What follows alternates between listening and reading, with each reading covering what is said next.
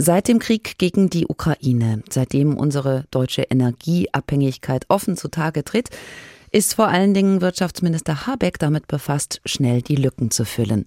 Die Gasspeicher zum Beispiel, die Ölreserven. Es gibt neue Handelsverträge und im hohen Norden soll ein Flüssiggasterminal vorangetrieben werden. Dabei geht es allerdings immer um fossile Brennstoffe und es ist bezeichnend für den Ernst der Lage, dass diese ausgerechnet ein grüner Minister vorantreiben muss. Die Energiekrise ist aber auch eine Chance, jetzt wirklich umzuswitchen, eine Infrastruktur für Erneuerbare zu schaffen. Und da spielen auch Windräder eine große Rolle, um die es heute auch in Dänemark geht, bei einem Windenergiegipfel, zu dem auch Kanzler Scholz und EU-Kommissionspräsidentin von der Leyen reisen. Thorsten Lenk ist Experte für erneuerbare Energien beim Berliner Think Tank Agora Energiewende. Ich habe ihn gefragt, was kann sich Scholz da von Dänemark abschauen? Na, Dänemark hat sehr, sehr früh angefangen mit dem Ausbau von Windenergie und auf Windenergie zu setzen. Und wenn man sich das dänische Landschaftsbild anguckt, dann stehen die Windenergieanlagen häufig auch sehr dicht an den Gebäuden. Das heißt, was man sich hier abgucken kann von Dänemark, ist vor allem, wie man es schafft, Windenergie und Akzeptanz von Windenergie miteinander zu verbinden. Nun gibt es ja auch hierzulande große Pläne. Wirtschaftsminister Habeck will, dass von der Landesfläche mindestens zwei Prozent abgezwackt und ausgewiesen werden für den Bau von Windrädern. Aber die meisten Bundesländer hinken da meilenweit hinterher. Woran hapert das denn? Ja, wir brauchen die zwei Prozent der Fläche, um die erneuerbaren Energienziele zu erreichen. Und die Ursachen sind vielfältig in den Bundesländern, dass es nicht klappt. Nordrhein-Westfalen beispielsweise hat sehr viel Landschaftsschutzgebiete ausgewiesen und verbietet den Ausbau der Windenergie in den Wäldern. Im Saarland, was sehr äh, zersiedelt ist, führen die Abstände zwischen Windrädern und Gebäuden dazu, dass weniger Fläche zur Verfügung steht. Beispielhaft vorangeht Schleswig-Holstein, wo wir bereits jetzt das Ziel von zwei Prozent der Flächen sehen und dass das erreicht ist und Schleswig-Holstein will weiter darüber hinaus sogar noch Windenergie ausbauen. Also die Unterschiede sind vielfältig und deswegen muss man auch dann speziell vor Ort gucken, um daran zu gehen und die Probleme zu lösen. Aber gibt es denn prinzipiell genug Flächen? Prinzipiell gibt es ausreichend Flächen. Wir haben das mit dem Rainer Le Mans Institut zusammen analysiert und unseren Windflächenrechner, wo Sie das auch sich anschauen können im Internet, wo man sieht, an Fläche mangelt es Deutschland nicht. Es mangelt daran, dass wir diese Flächen nutzen für die Windenergie. Geeignete Flächen gibt es genug und ausgewiesene Flächen allein reichen auch nicht. Wir müssen letztlich zwei Prozent der Fläche tatsächlich nutzbar machen für den Wind, um die erneuerbaren Ziele zu erreichen.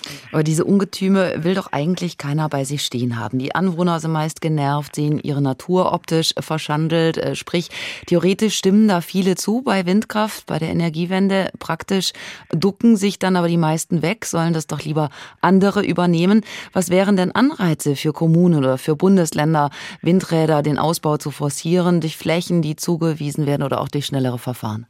Ja, mit der Akzeptanz ist es so eine Sache. Wir nehmen auf der einen Seite zwar diese Widerstände sehr präsent wahr, wenn man dann sich aber Umfragen anguckt, ist das eigentlich ein Bruchteil der Bevölkerung, der wirklich aktiv in den Widerstand geht gegen Windräder. Große Mehrheiten, das ist dann die stille Mehrheit, akzeptieren die Windräder. Und wenn man sich sogar Umfragen anguckt in Gebieten, wo Windräder stehen, ist die Akzeptanz teilweise sogar noch höher.